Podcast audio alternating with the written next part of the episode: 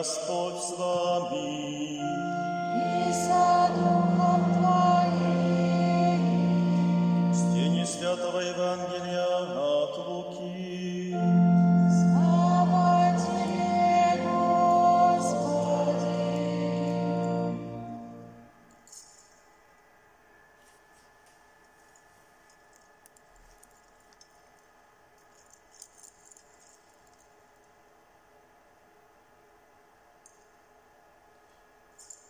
то время с Иисусом шло множество народа, и Он, обратившись, сказал им, «Если кто приходит ко мне и не возненавидит отца своего, и матери, и жены, и детей, и братьев, и сестер, а при том и самой жизни своей, тот не может быть моим учеником. И кто не несет креста своего и идет за мною, не может быть моим учеником. Ибо кто из вас, желая построить башню, не станет прежде и не вычислит из- издержек, имеет ли он, что нужно для совершения ее, дабы когда положит основание и невозможно э, совершить, все видящие не стали смеяться ним, говоря, этот человек начал строить и не мог э, окончить. Или какой царь, идя на войну против другого царя, не сядет и не посоветуется прежде, силен ли он и достаточно э, с десятью тысячами против, э, противостать идущему на него с двадцатью тысячами. Иначе, пока тот еще далеко, он пошлет к нему посольство просить о мире. Так всякий из вас, кто не э, отрешится от всего, что имеет, не может быть моим учеником. Слово Господне. Слава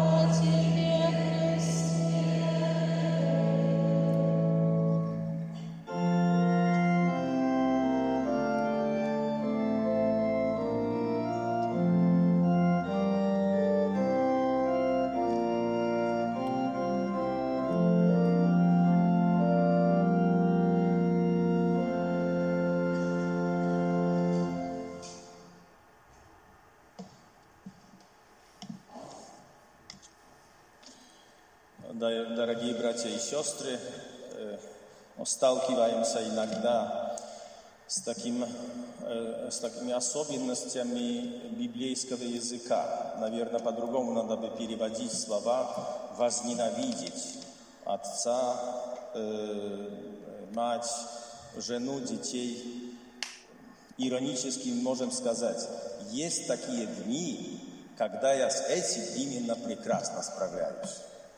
Все надоели. Вот хочется просто уйти куда-то. Я люблю всех моих, но иногда вот, вот это Евангелие я исполняю до, до последней точки. Конечно, здесь абсолютно нечто другое, что-то другое Господь там говорит. Э, Надо понимать, как любить больше, кто любит больше. Э, Есть такие моменты, когда э, но не чувствуем мы, что есть какое-то соперничество между Богом и нашими близкими. Да? А есть такие моменты, когда мы можем это ощутить очень э, хорошо. Например, если мы сегодня празднуем э, основание ордена, э, я, когда поступал в, в Общество Божьего Слова, поступало много людей, много. Мы начинали первый год 69 человек. Э, Сейчас мне прислали фотографии, там э, 5-6 вообще во всей семинарии. Такие времена в Польше пришли. Э, И были такие случаи, что э, некоторые семинаристы э, как бы, но так жаловались, что родители крайне недовольны, что они пошли в семинар. Крайне недовольны. Причем католики. Причем католики в каждое воскресенье присутствующие на месте. И э, я представляю себе, что это выглядело более-менее так. Мальчик говорит, ну не хочу я в храм, ну не хочу. И мать его заставляет. Как не хочешь? На мессу давай пошли. Все, не придумывай, что у тебя простуда. Никакой простуды нет, а не температуры. Ты просто хочешь телек посмотреть. А потом мальчику 19 лет, уже мама выстроила ему карьеру, нашла невесту. Он еще не знает, правда, она уже готова на все. Он говорит, а я иду в семинарию. И мир рухнул. Как Бог мог ей это сделать? Отобрал ей сына. И, конечно, Бог становится врагом. Она возлюбила ребенка своего больше, чем Господа. Долго она про это не знала, потому что не возникла ситуация конфликтная. Вот Господь нам говорит здесь эти довольно сложные требования, чтобы мы стремились к тому, чтобы любить Господа выше всего. Часто этот выбор идет, когда мы нарушаем заповеди. Да? Вот. Живешь спокойно, все в порядке. Приходит момент нарушения заповеди. Ты любишь Бога достаточно? Это не вопрос того, приходит одна э, влюбленная девушка э, на духовную беседу и говорит так, знаете, у меня впечатление, что я моего молодого человека люблю больше, чем Господа, но еще. Конечно, больше любишь. Какое, какое сравнение, вот э, так говорит святой Иоанн. Если ты не любишь ближнего, которого видишь, как можешь говорить, что любишь Бога, которого не видишь? Но вот здесь наоборот. Вот. Э, настолько любит этого человека, который видит, она вся в эмоциях. Но такие эмоции невозможны часто по отношению к Господу, так на пустом месте. Но когда приходит момент нарушения заповедей, тогда оказывается, что она способна показать, нет, есть вещи важнее для меня. И тогда мы показываем, что любим Бога.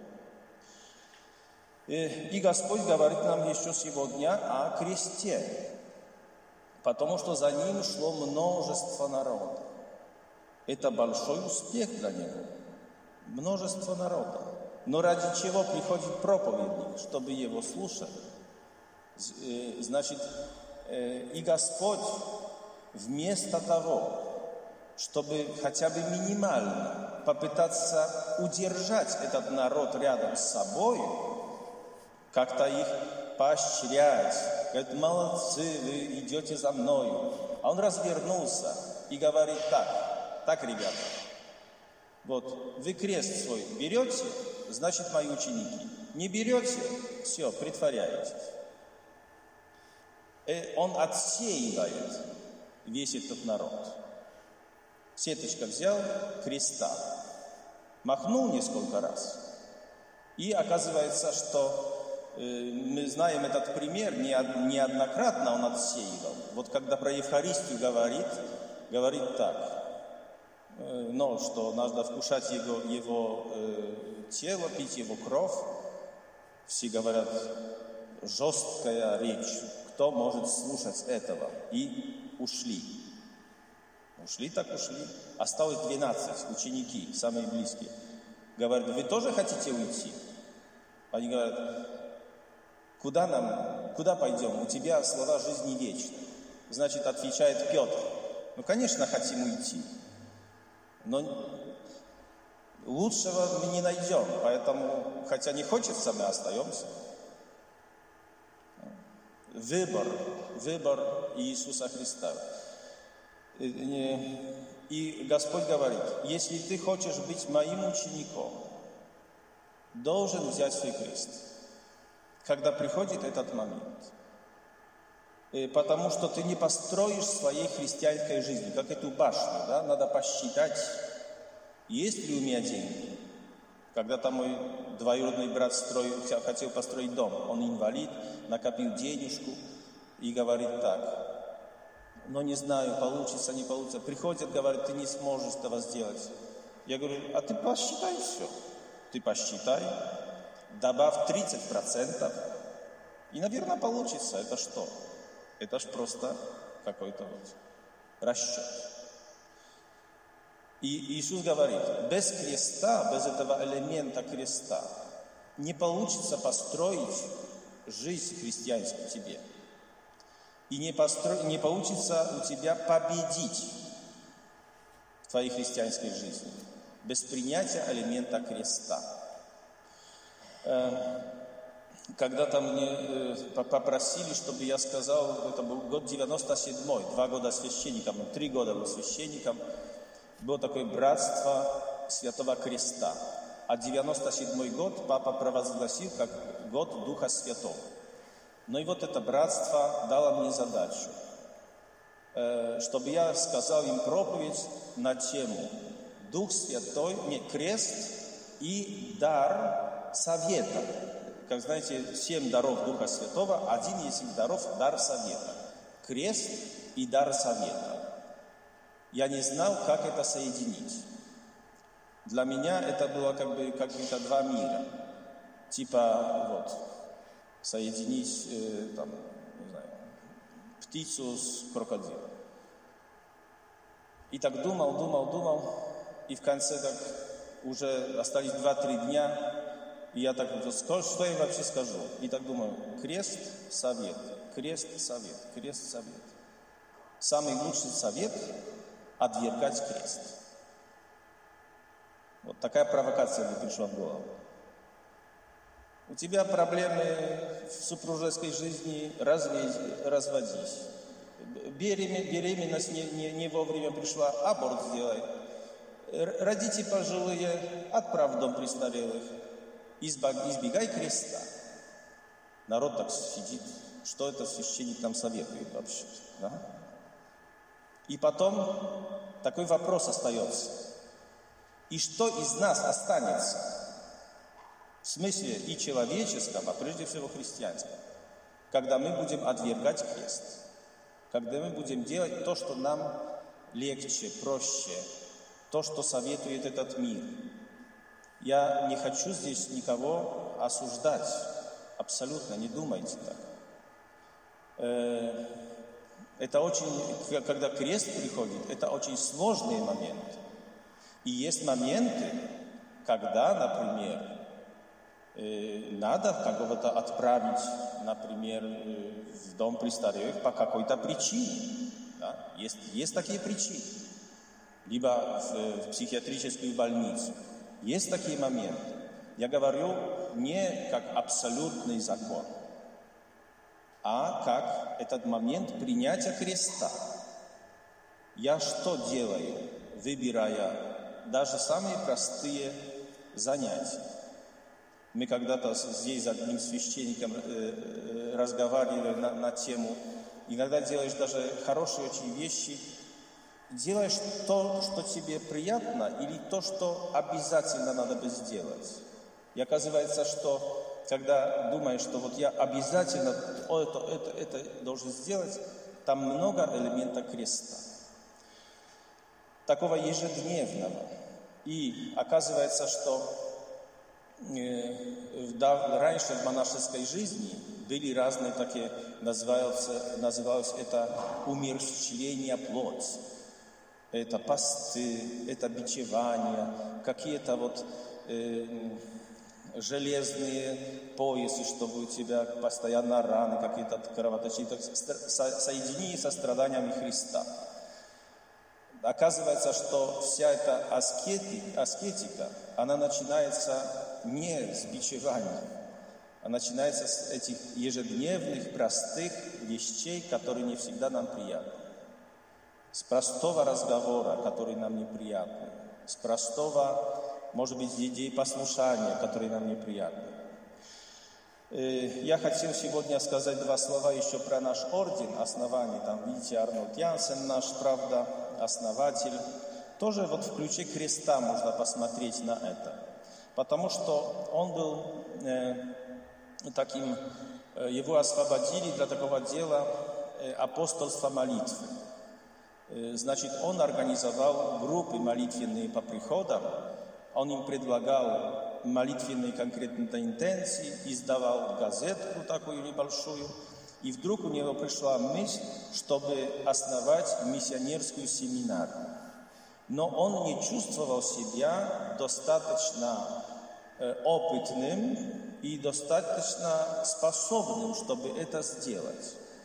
Э, начал разговоры с таким именно опытным, образованным, выдающимся священником, э, чтобы это сделать вместе.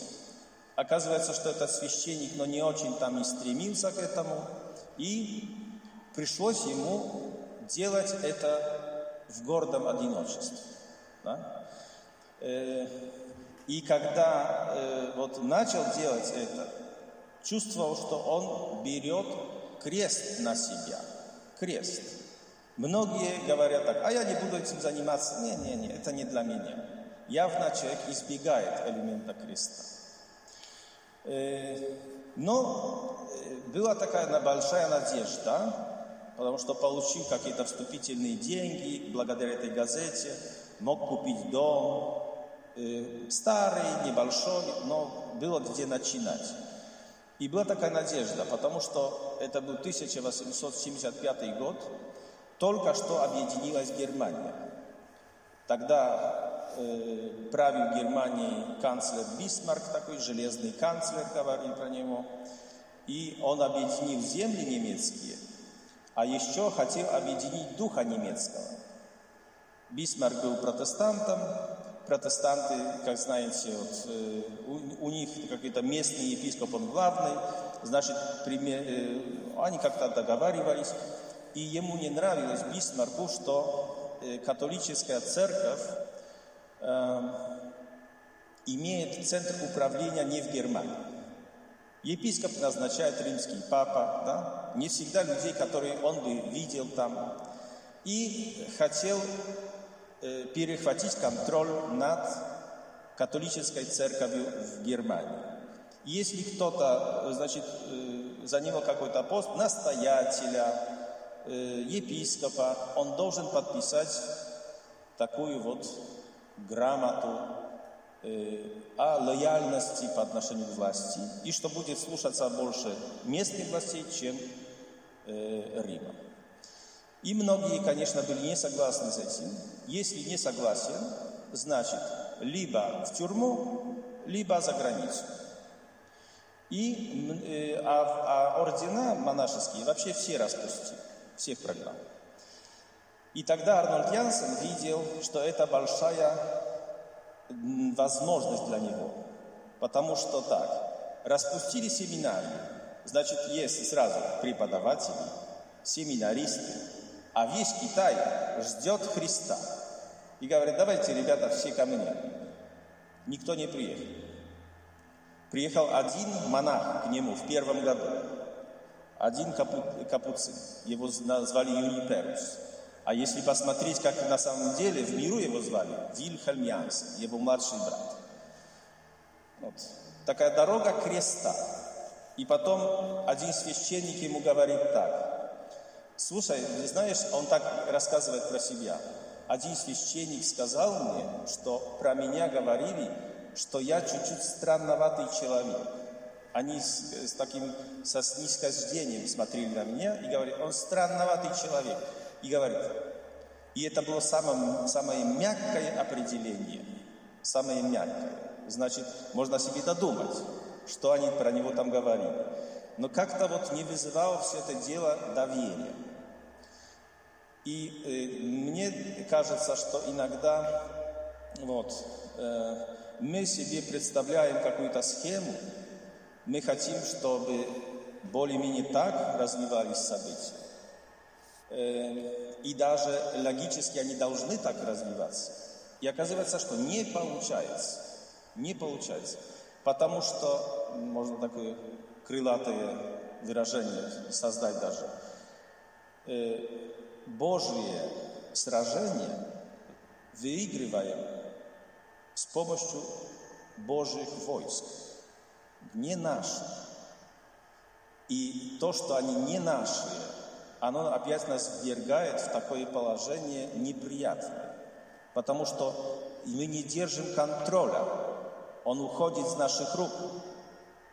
Надо верить, нам это не нравится.